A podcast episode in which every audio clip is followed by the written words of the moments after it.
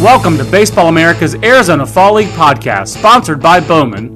Bowman, the first place to find the game's future stars. Visit Topps.com for the latest Bowman product news. Now it's time to talk baseball. Welcome to another Baseball America podcast presented by Bowman. This is an Arizona Fall League podcast edition. I'm Josh Norris, and I'm here with Kyle Glaser, who just returned from the Arizona Fall League a couple days ago. So, Kyle, just how was your first Arizona Fall League experience as someone covering it rather than someone who paid to get in? It was actually really cool. It was really interesting to see all the different uh, franchises because when you're a student in the area, you just go to whatever stadium's nearby. You see the same team four or five times over. This was kind of cool, really getting a feel for all the different teams, all the different stadiums, the talent levels, and it was interesting to see. I think we all assume, oh, these guys are all great prospects, and they are, but it's even at even at the fall league level, it's really clear to see where guys are in their development stages and just having the breadth of number of players you get to see from being there in a reporting standpoint going to all the different games and all the different stadiums i thought that was much clearer than maybe as someone who goes to three or four games that just happen to be at their local stadium Right. We should note here that Kyle is a is like Dustin Pedroia, uh, an Arizona State alum. So he was around the Arizona Fall League as a as an undergraduate uh, out there. So he'd been to many games before, but just never with a credential around his neck. exactly So I guess the easy question is, which players stood out to you in the week or so that you were out there? You know, I still keep coming back to Ian Happ of the Cubs. You know, a Cubs hitter who can hit. Go figure, right? Um, he was a guy that, to me, was so good from both sides of the plate. That's so rare to see. Most switch hitters, you can pretty clearly see what's his natural side, what's his side he's got to work on. With Happ, his swing from both sides was so strong, so smooth, so powerful, with such impact. It was really fun to watch in batting practice and in the games. I mean, it was really something that, you know, in my eyes, Ian Happ was a good prospect before this. You know, we had him, I believe, as a top 100 guy, first rounder a year ago. In my eyes, he's now a great prospect. This is a guy who has an ability to hit I mean, I really truly believe, you know, 30 doubles, 20 homers while providing great switch hitting from both sides of the plate. And I saw him play second base, and he looked pretty solid. You know, he's a guy people have talked about as, "Ah, I don't know if he's going to stay or play in the outfield. With the offense he provides and the defense is suitable, I came away thinking he can stick there. So the question then is, does he stick there as a Chicago Cub? I mean, You know, it's funny. The more I watch him, I'm like, see, switch hitter who can hit from both sides, plays a good second base, can probably shift to the outfield when need be. Kind of came back to Ben Zobrist, who is currently there. I, you know, it's going to be tricky. I think that if the Cubs decide to move him, because you're right, there isn't a lot of room, they can get something really, really, really good from him. Not just he's no longer in my mind a moderately good prospect. I mean, what I saw was was simply fantastic. And the other side of it too was in the half year from the time I saw him back in the Cal Carolina All Star game, he's gotten so much bigger and stronger. That was the other thing that jumped out to me when I saw him even in June. You know, he wasn't that big. It was funny. I remember reading some of the reports talking about his natural strength, and I didn't see it. It just he looked thin. It wasn't built yet. But then you go back and see him in Arizona. The shoulders are broader. The arms are mus- are, are bigger. I mean, everything was just. This is a guy who's getting bigger, getting stronger, improving as a hitter. You see the trend up. Keep in mind, he's a year out of college. He's a 2015 draft, already raking in Double A, getting bigger and stronger, playing a good second base. And again, even at the major league level, a lot of switch hitters have a dominant side. It's pretty rare to find a guy who can really truly hit effectively from both sides. And you look at Ian Happ, whether it's a number standpoint, whether it's a swing mechanic standpoint, he appears to be one of the select few who can. Yeah, so you saw obviously the Mesa Club, which I somehow missed in a week down there. Um, who else stuck out to you on Mesa? I know they had Eloy Jimenez, um, uh, Greg Allen with the Indians, Bradley Zimmer, uh, Yeah. Anthony Alford. Too. You know, Eloy was had the guy that had that proverbial sound off the bat in BP, and I first noticed it in the Futures game batting practice in San Diego. It was the first time I'd ever seen him live. Just watch him step to the plate, the swing, everything. You're like, okay, this guy's different. And then seeing him in BP in Arizona, and keep in mind, I'm not a guy who puts a whole lot of stock into BP. I know some people who watch baseball and try and evaluate do. I, to me, game swings are what matters. But he's a guy you just can't ignore. The sound off the bat, how quick the ball jumps off his bat to all fields. Unfortunately, the game I was at, he got pulled after two at bats, and I never saw him again. And I couldn't figure find out why that was. But you know that's going to open your eyes. To be completely honest, um, the only other guy that really stood out to me on Mesa was a guy that maybe isn't a, a prospect in, in the baseball America sense. You know, Alford didn't do much, Allen didn't do a whole lot, uh, but I've seen Allen better. Uh, uh, Kjerstad, the K J E R S T A D, Kjerstad, yeah. uh, with Miami. It's a very weird swing. It's kind of down here. You know, it He, starts. he, he demonstrates for the podcast listeners. Sorry, it's it's just Google it. You'll see what I mean. I, I can't really describe it, but it works. The bat head gets to the ball very quickly. It's he's big and strong. It goes all over the field. He to me is just one of those guys that no one's ever going to look at him and say, "Ooh, prospect," but guy can hit, and the guy's got a good build. And you know what? Guys like that tend to find their way to the majors. Just a guy in the back of my head I'm going to keep in mind. So let's move outside of Mesa. Who else did you like? Christin Stewart. You know, we talk about guys with impact bats, and we saw the numbers he put up this year 30 home runs.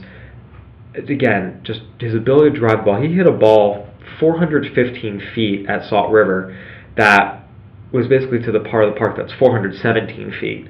Hit it off essentially the top of the wall, but it was just a rocket, flew around the bases, and then his next at bat, he doubled again, but this time it was a hard liner he pulled into right. So you saw the ability to both generate loft on the ball and drive it with power, and the ability to really pull it with authority on the line. And to me, just given his profile and what he did over the course of the season and what he showed to me in the fall league, this is a guy who, again, I thought was a good prospect. Now I think of him more in higher terms, just his ability to potentially be a middle of the order impact left-handed bat.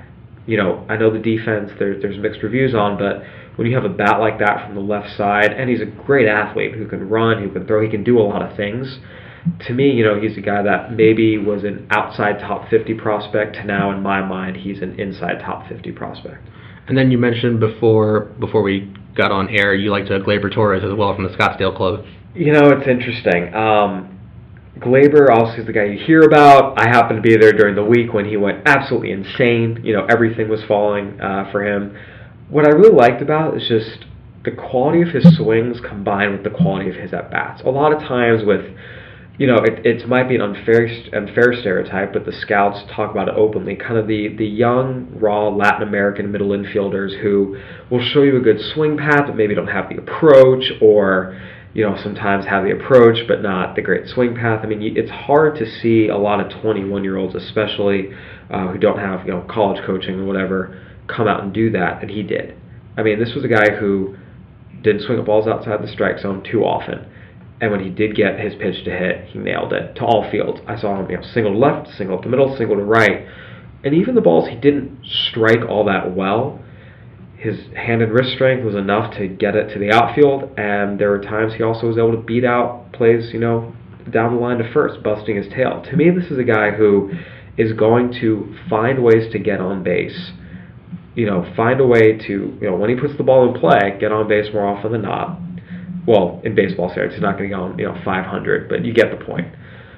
And he played a great defense. I actually saw him playing second base, and he was a stud. And then you know what he can do at short. You know, it was interesting, even being at the World Series uh, last month. Humble brag. Where I'm going with it, though, is people were talking to Joe Maddon in the press conference about, you know, Aroldis Chapman. And, you know, keep in mind, Aroldis Chapman got the Cubs, you know, to the World Series was a huge part of it. That's the trade you make every day of the year because the entire point is win the World Series. And even Joe Maddon's like, yeah, man, you know, Gleyber's really, really good. I mean, they were even still talking about inside the Cubs organization that they had to get Chapman. Getting Chapman worked. Like it was, it was everything they could have hoped for.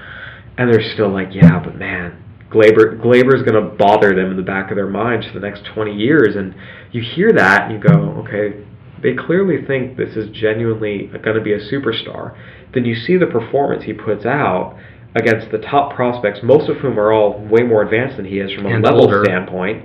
And it's like, okay, you see it. So for me, you know, Ian Happ, Christin Stewart, Gleyber Torres, we all knew they were really good prospects. It's not breaking news to anybody. But to me, they elevated themselves even more in my eyes after this week. So let's address the Gator in the room. How did you think of Tim Tebow? Hmm. Um, really nice guy. I would love to get on his workout plan.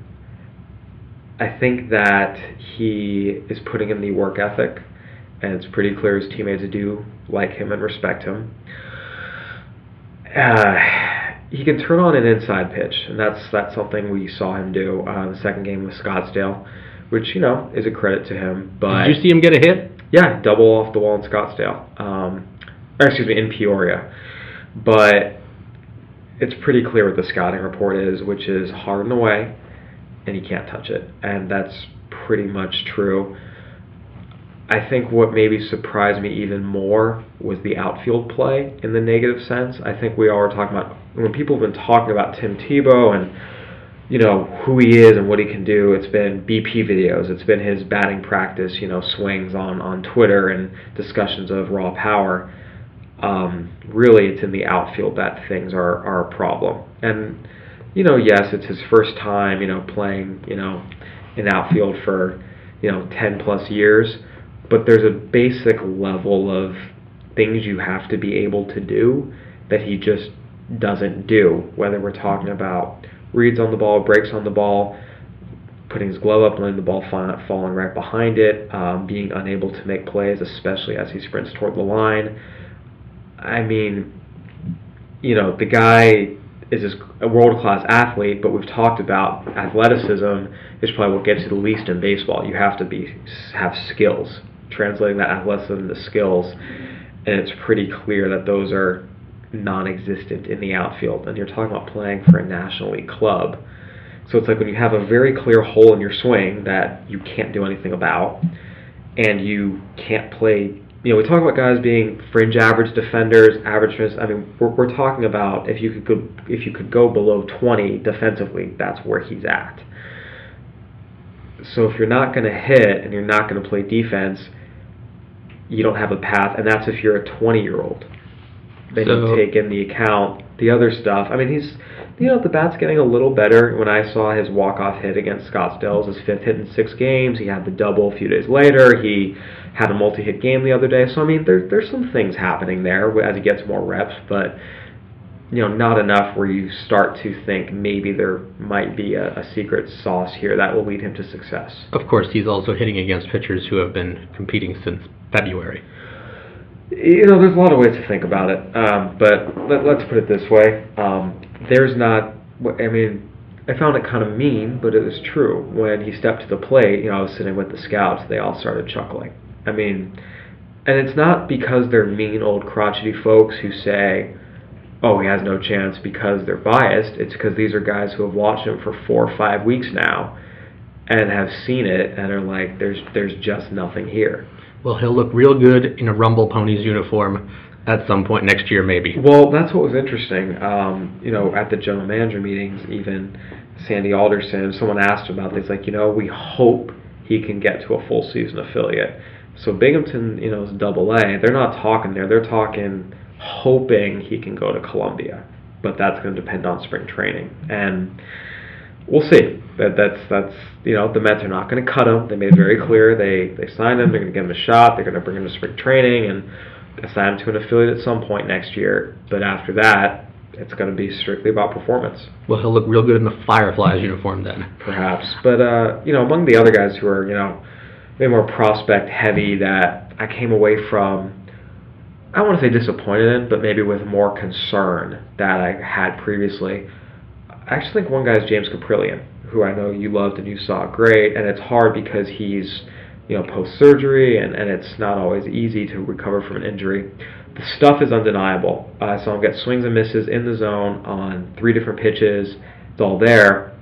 My issue was he worked entirely belt up, and it left him, you know, up for a lot of hard hit balls, and that's why he's given up four home runs in his last 13 innings.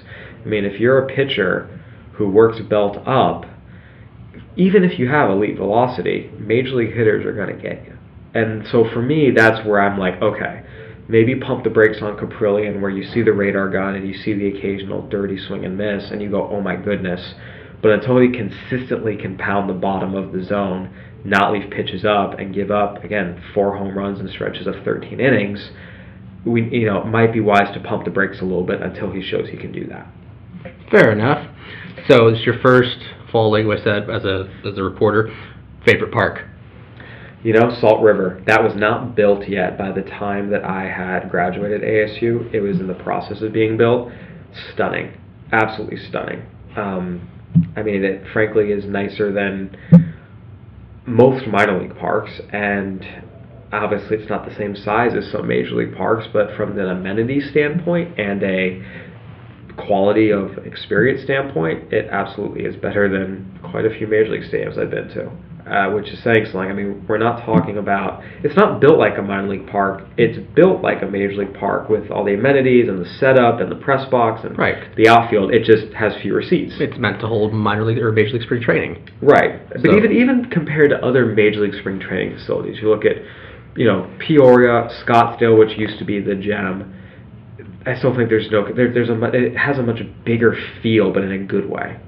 It's uh, I thought that was really prime. Um, yeah, you know, I saw a lot of a lot of good prospects, a lot of interesting prospects. I think that, you know, coming out of it, one of my biggest takeaways is the guys we identified as elite prospects are identified as such for a reason. It was pretty clear to see the gap between, you know, the Ian Happs, Gleyber Torres, as Christin Stewarts of the world, and you know, again, as I'm as I'm watching some of these other guys, um, you know, come out and play, I, you know, I, I, I'm debating whether or not to name names here because I'm not trying to insult anybody, but there's a lot of guys who like, okay, yeah, you know, you can do some things, but there's not. It, it's pretty visible. It's pretty clear, and I think that was my biggest takeaway from the fall league. That even in the collection of quote unquote top prospects, the real top guys separate themselves. So, any takeaways from the general manager meetings, which you also attended? Yeah, so that was interesting on Tuesday and Wednesday. The uh, the general sense is, I would say the international draft is definitely something on everybody's mind. It's something that people are talking about without being asked about it, and then when you ask them about it, they either do one of two things. They either say I can't comment, or they expand hugely, which generally means it's an issue that everyone's thinking about, they're just not sure. And because it's real and serious, some are hesitant to talk about it, and others feel compelled to talk about it. You know, I've learned that, you know, if people, if everyone is like, oh yeah, you know, willing to talk a little bit about an issue, it's not a huge issue. They're not focused on it. But when it's either everyone's shutting their traps or everyone's having a long, you know, statement on it, it's a big issue. And I, I came away from the general managers meetings thinking that for all the, you know, stuff going on around, you know, with players protesting and show and trainers, you know, um, holding out, there will be an international draft, and I think it will come sooner rather than later. There's just too much. There's too many clubs with too much power who are openly against what goes on in the international arena. And even with that, even the guys who were talking about the ones who think would kind of support it, even they acknowledge there's things we have to clean up. Um, the idea that you know there's kind of there's still this wild wild west, if you will, is just not conducive to what Major League Baseball is trying to do. And we've seen them, you know, have the idea that the best team, you know, or not the best team, but you know, the team with the worst record to get the first stab at the best player, and we're going to go on down. I mean, they do consider this a, you know, people are talking about it as, oh, they're just trying to control the money, and they are. But it's also pretty clear that in the minds of a lot of the general managers, they do consider this a very serious competitive balance issue. So I think that discounting that as pure baloney is not entirely accurate either. Well, uh, any final thoughts before we wrap up?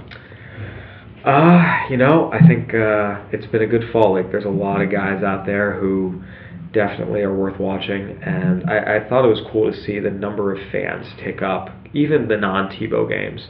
There were definitely more people in the stands around than I remember there being, you know, six, seven years ago. I think that's a very, very good thing for for baseball and for the Arizona Fall League, and hopefully it'll continue. All right, for Kyle Glaser, I'm Josh Norris. This has been another Baseball America podcast.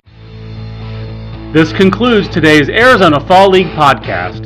Today's podcast was sponsored by Bowman. Bowman, the first place to find the game's future stars. Visit Topps.com for the latest Bowman product news.